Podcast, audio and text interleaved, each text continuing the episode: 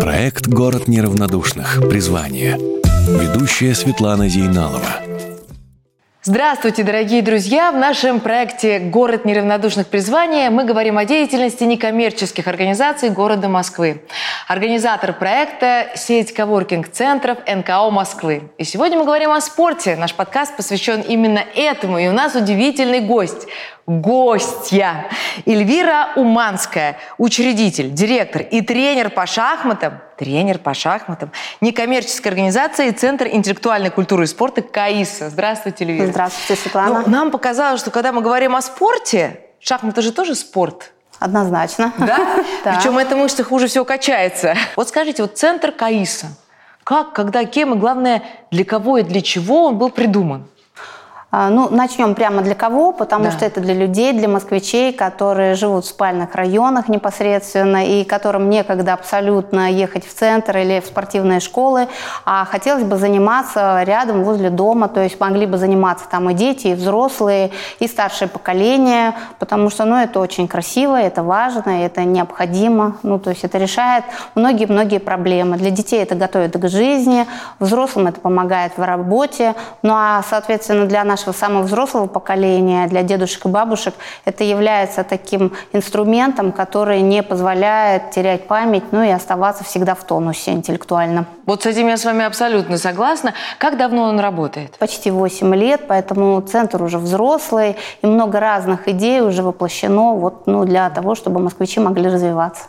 Он вот один центр или он уже охватывает собой большую территорию? Он уже вышел на международную арену, и, в принципе, у нас хорошие взаимоотношения ну, со всеми иностранными нашими партнерами, и то есть мы проводим совместный проект «Культурный международный обмен» с Германией, с Францией, Италией, когда ребята шахматисты, и не все высокого уровня э, шахматного, скажем так, достижения, когда они между собой дружат, общаются, и не только, не, не только на шахматные темы, то есть они рассказывают о своей стране, о том, что делается у них, то есть они живут в этих семьях, то есть когда приезжают наши ребята в Германию, то они живут в немецких семьях, изучают быт. Угу. Вот, когда ребята из Германии, Франции или других стран приезжают к нам в Россию, то они живут в, у наших москвичей. Чему учат шахматы? Что развивают?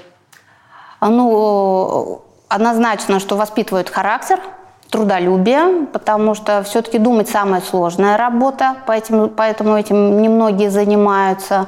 И однозначно, конечно, это стратегическое мышление, вариативное мышление, планирование, ну, то есть много, много таких качеств. Участник подкаста Ольга Попова, некоммерческая организация «Школа волшебства». А уникальность наша в том, что мы работаем с людьми с синдромом Дауна, и единственный центр учебно-тренировочный как раз-таки по художественной спортивной гимнастике для таких ребят. Когда ты приходишь на тренировку к таким детям и понимаешь, что ребенок с синдромом Дауна пришел и, допустим, в 9 лет не умеет ловить мяч, да, и ты начинаешь думать, как сделать так, чтобы он начал ловить мяч. И ты придумываешь под этого ребенка методику или алгоритм так, чтобы он начал ловить мяч. Или, допустим, он не делает приставные шаги. Да? Что делают наши специалисты и тренеры? Значит, мы взяли и пошли шаг за шагом, вот с ребенком, пока он понял, какую ногу куда ставить, потом переходишь на легкий бег, потом переходишь уже на быстрый бег. Сейчас все дети старших групп продвинутых, которые сборные у нас, они понимают э, даже хореографические термины э, релеве, батман-тандю, то, что обычный смертный не совсем понимает. Уже придя к школе волшебства, я понимала полностью, как будет развиваться, допустим, в ближайшие 15 лет наша школа.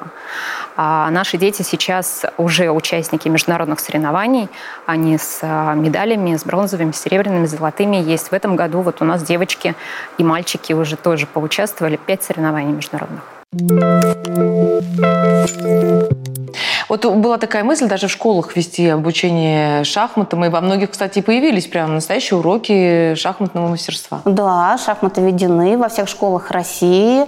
Вот, и мало того, что они введены как уроки, как внеурочные деятельности, как дополнительное да. образование, потому что я сама являюсь экспертом шахматного образования в школе, сама написала книгу для учителей, которая так и называется «Настольная книга учителя шахмат». А вы сами во сколько начали играть в шахматы? Пяти лет. С пяти лет? Да. Папа научил? Нет, нет, мне просто повезло. В детский сад, когда мне было пять лет, а, пришла педагог, который рассказала о шахматах. Ну вот, в принципе, я влюбилась в шахматы, заинтересовалась, ну и потом уже в шахматах уже много-много-много лет. Эльвира, как вы считаете, вот шахматы, шахматный спорт, он вообще популярен и в Москве, и во всей нашей стране? Это же не олимпийский спорт. Не, ну мне кажется, шахматы в нашей стране так вообще популярны, откровенно говоря, потому что если сравнивать даже с европейскими странами, то уровень тот, который у нас развитие шахмат, э, шахматной культуры, шахматного спорта в нашей стране гораздо выше.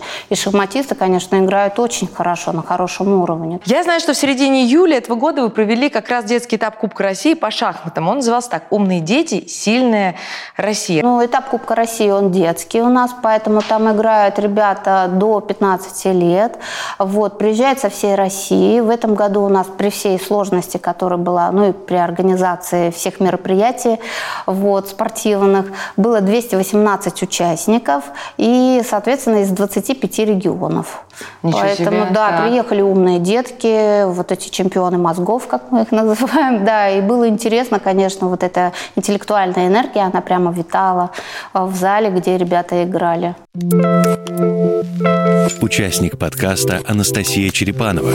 Благотворительный фонд «Жизнь как чудо». Фонд «Жизнь как чудо» основал наш учредитель Алексей Машкович. Его, к сожалению, уже сейчас э, э, нету с нами, но э, он когда-то в свое время просто познакомился в больнице с мамами, которые ожидали операцию, сложнейшую операцию по трансплантации печени у своих детей. И на тот момент не было фонда, который бы помогал вообще в этой проблематике. У нас есть огромное количество совершенно разных людей, которые помогают посильно, э, совершенно по-разному. И в том числе вот наши бегуны – это люди, которые огромное время тратят э, и в социальных сетях очень много рассказывают, привлекая внимание вообще к нашей деятельности. И таким образом у нас сейчас огромная база людей, которые вместе с фондом. Сейчас мы насчитываем уже 29 тысяч человек, которые поддерживают нашу деятельность. Фонд вообще 12 лет, но 7 лет назад у нас появился такой проект, который называется «Бегу за чудом». Это ребята, которые бегают совершенно разные старты. Это и какие-то руководители крупных компаний, просто домохозяйки, мамочки, которые выходят на пробежку рядом с домом. Совершенно разные дистанции, но всех их объединяет одно. Они все свои старты посвящают в поддержку наших детей, наших подопечных. Фонда «Жизнь как чудо» — это дети со всей большой нашей страны. И э, благодаря таким забегам удается привлекать пожертвования в помощь на их лечение. Самый юный участник в вашем центре, сколько ему лет? Ну, мы берем ребят с трех с половиной, с четырех лет. С трех лет Да. играет шахматы? Да, есть вы нас, что? Да, ну есть такие, конечно. Он еще у- зубы чистить толком не Ну, у умеет. нас есть такие уникумы, да, но в целом так приходит где-то с четырех, с четырех с половиной лет. Но такие уникумы существуют. Иногда удивляешься, потому что если сравниваешь с другими детьми, думаешь, неужто он готов воспринимать информацию, быть внимательным, то есть это все, Да. соответственно, запоминать и потом все это показывать в игре. А вот э, серебряные участники, люди серебряного возраста, потому что я тут недавно шла по чистым прудам, смотрю, сидят на скамеечках, разложили доски. Но у нас есть такой проект, который называется «Московское долголетие», вы знаете, Да. да, и мы его тоже реализуем вот совместно с правительством Москвы. И у нас больше 60 как раз серебряных таких вот э, Участников, да. которые готовы учиться шахматам. Многие даже не умеют играть в шахматы, но готовы учиться с нуля. А есть те, которые умеют, но хотели бы, ну, соответственно, получить ну, более серьезные знания, умения. А что в будущем? Что дальше? Вот сейчас уже и международный уровень, и такое количество участников. Дальше что? Когда проводишь мероприятие в Москве, всегда сложно найти э, то помещение, где можно бы- было бы пригласить всех-всех желающих, участников, любителей, зрителей, родителей, потому что на каждого ребенка это еще по два родителя или дедушка и бабушка приезжают.